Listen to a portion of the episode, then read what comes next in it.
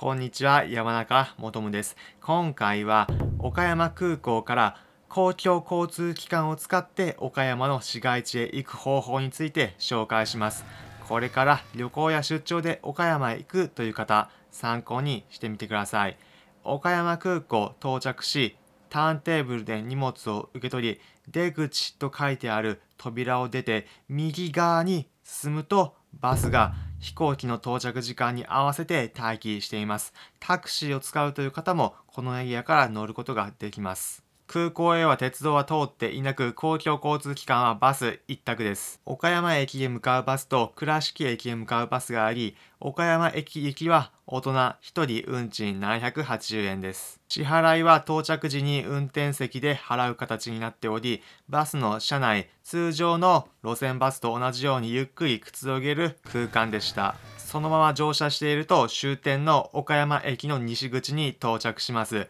岡山県内、他の場所へ行く際は、ここから鉄道に乗り換えて行ってください。まとめると、空港を出て右に行くと、飛行機の到着時間に合わせてバスが待機しているので、それに乗っていけば市街地までダイレクトに行くことができます。皆さん、岡山行かれる際、参考になれば幸いです。